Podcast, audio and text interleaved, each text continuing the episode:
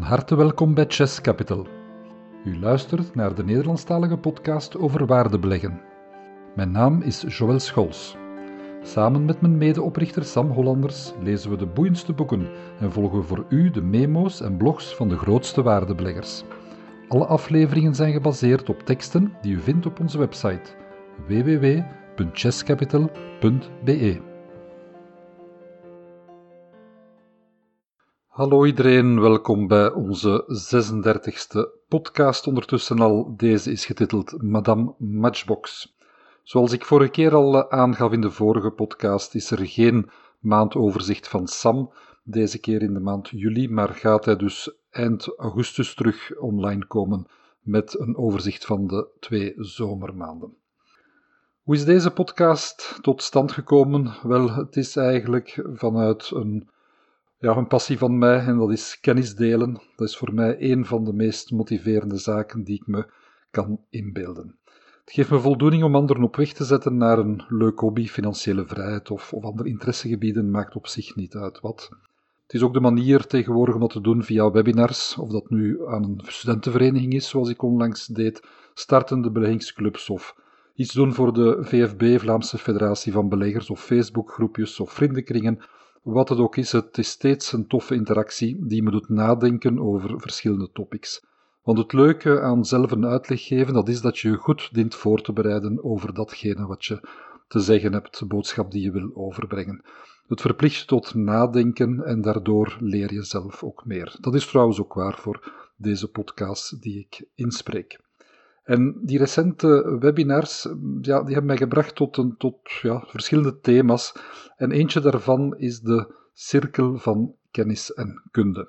En daar wil ik nu dieper op ingaan. Een van die boeiende onderwerpen is dat waar al veel over geschreven is, en in het Engels de Circle of Competence, zo is die term uh, bekend geworden. Het is zeker een begrip dat van toepassing is op iedereen die met ondernemen of beleggen bezig is. Elk businessboek zal je duidelijk maken dat om een succesvol ondernemer te worden, je cirkel van kennis en kunde, dat je die goed dient te kennen. Doe datgene waarin je goed bent en concentreer je daarop. Dat is essentieel. Maak je sterke punten sterker. Dat lees je gewoonweg overal.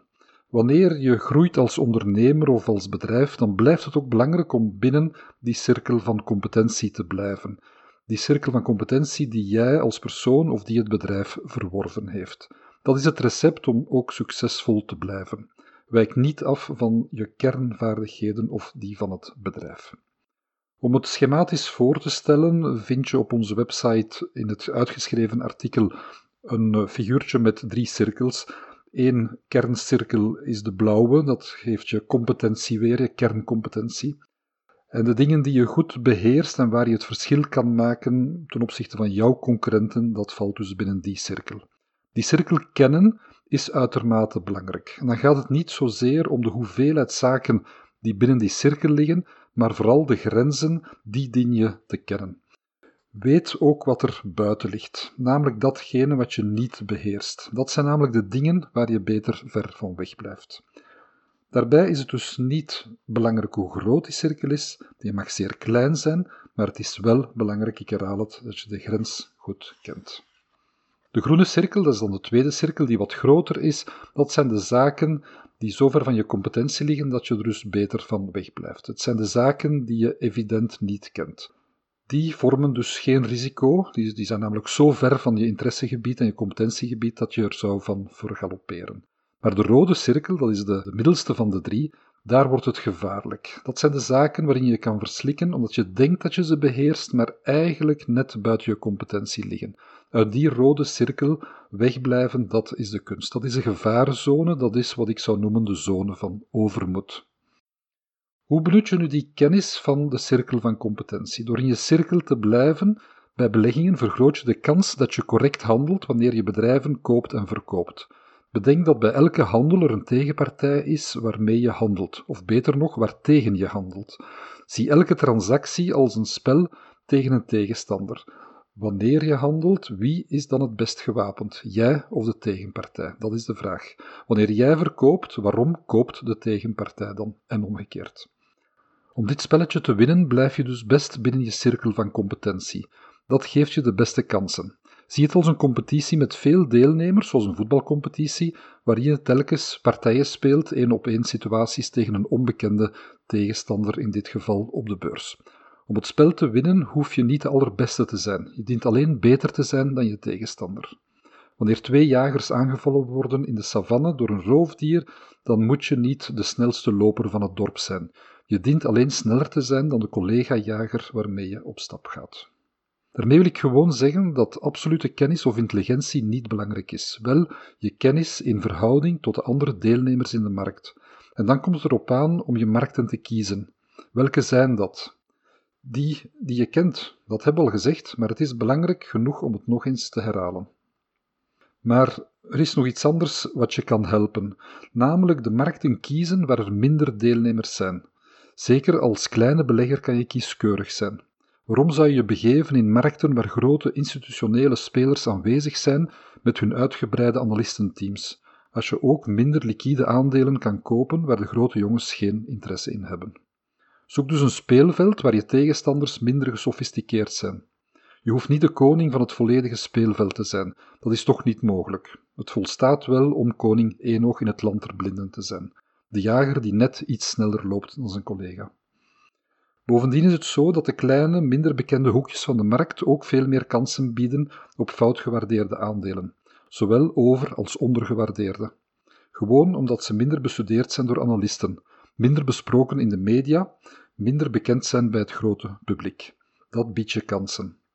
De efficiënte markthypothese die zegt dat er een ideale marktwerking is en alle aandelen correct geprijsd zijn, daarvan weten we dat die niet klopt in vele gevallen. In de meeste gevallen bestaat die ideale situatie niet. Hoe meer je in die minder bekende hoekjes van de markt, zoals de small caps, de speciale situaties of misbegrepen bedrijven gaat vissen, hoe groter de kans dat je verschillen vindt tussen de waarde van een aandeel en de prijs die je ervoor betaalt. Madame Matchbox. Bij de voorbereiding van een van die recente webinars die ik gaf, zocht ik een voorbeeld om het begrip Circle of Competence toe te lichten. Ik herinnerde een verhaal uit een van de vele businessboeken die ik verslonden heb over een man die miljardair werd door zich te specialiseren in vastgoed binnen een straal van, ik dacht dat het één mijl was, van de universitaire city van Oxford. Op zich een sprekend voorbeeld dat de cirkel niet groot hoeft te zijn. Eén mijl rond de universiteit. Dat is niet groot, maar wel heel scherp afgeleid. En plots besefte ik dat ik nog een veel persoonlijker voorbeeld had uit mijn eigen ervaring. Toen ik als jonge kerel, en dat is al eventjes geleden, het huis uittrok, bleef mijn alleenstaande moeder achter met mijn speelgoed. Op mijn appartementje was er geen plaats voor de vele kisten speelgoed. Jongens spelen met kleine autootjes en in mijn geval waren dat matchbox-wagentjes. Ze danken hun naam aan de verpakking die eruit zag als een luciferdoosje, een matchbox dus. Mijn moeder die ging graag naar rommelmarkten en ze vatte het idee op om de miniatuurwagentjes te verkopen op een rommelmarkt. Mijn verrassing was groot toen ze na de eerste rommelmarkt met meer wagentjes terug thuis kwam in plaats van met minder. Ze had op de rommelmarkt een andere verkoper gezien en ze had gekocht in plaats van verkocht. Mijn moeder was verliefd geworden op de autootjes. Van het een kwam het ander en ze begon bewust te gaan zoeken naar matchboxwagentjes.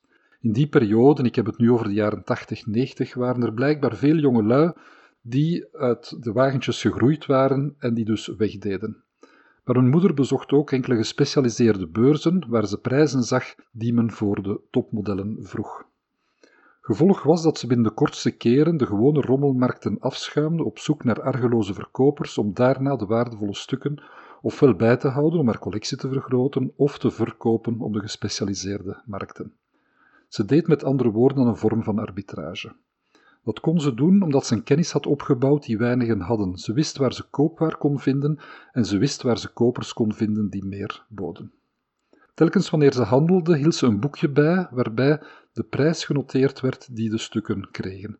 Ze noteerde ook in catalogussen die ze besteld had in Engeland, want dat is het land van origine van Matchbox, aan welke prijs ze uitzonderlijke stukken zag staan op de gespecialiseerde beurzen.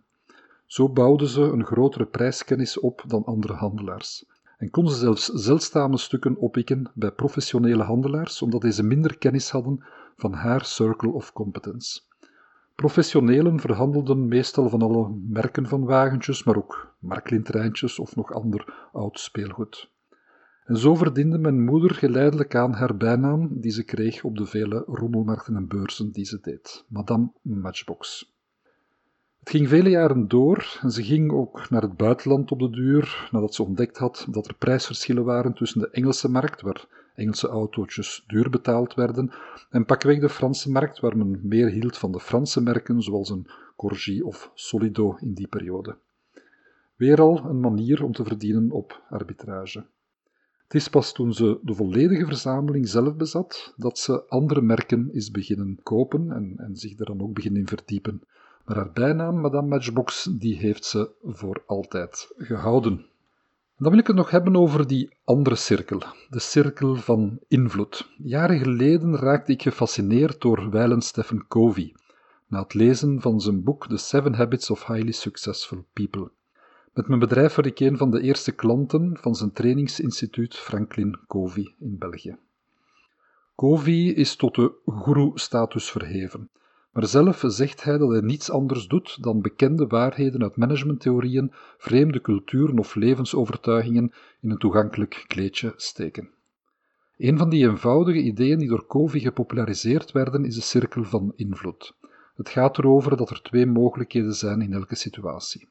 Ofwel kan je situatie beïnvloeden, ofwel kan je dat niet. Een eenvoudig voorbeeld maakt dit duidelijk. Je organiseert een feestje voor enkele vrienden. Welk weer gaat het worden? Ja, dat kan je dus duidelijk niet beïnvloeden. Hoe je de voorbereidingen treft en of je bijvoorbeeld een tent gaat voorzien voor het geval het zou regenen, dat beïnvloedt je wel. Dat laatste ligt binnen je cirkel van invloed. Het weer van morgen ligt buiten je cirkel van invloed. Het is belangrijk om te beseffen wat wel en wat niet in je cirkel van invloed ligt. Je dient je namelijk enkel te concentreren op datgene wat er binnen ligt. Besef hoeveel er niet binnen je cirkel van invloed ligt en maak je er dan ook niet druk om of word er niet emotioneel van. Zo ook op de beurs. Laat ons dit idee doortrekken naar de beurswereld. Er is zoveel dat je niet controleert en ook nooit zal kunnen controleren. Om er maar enkele te noemen, het gedrag van andere beleggers controleer je niet, de plotse black swans, onvoorziene gebeurtenissen, zoals een coronapandemie, controleer je niet, een frauderende CEO, de prijzen van brandstoffen, macro-economie, toekomstvoorspellingen enzovoort en zo verder. Allemaal zaken die je helemaal niet onder controle hebt. Beseffen dat er immens veel is waar je dus geen invloed op hebt. En dat lijkt frustrerend maar dat is enkel wanneer je tracht daar invloed op te hebben. Als je beseft dat het tijdverlies is en zeer antiproductief, dan laat je die zaken gewoon voor wat ze zijn. Ze zijn namelijk buiten jouw invloedssfeer. Maar waar heb je dan wel invloed op? Dat is ook heel wat. Zo bijvoorbeeld het aantal uur dat je leest of bedrijven of sectoren bestudeert.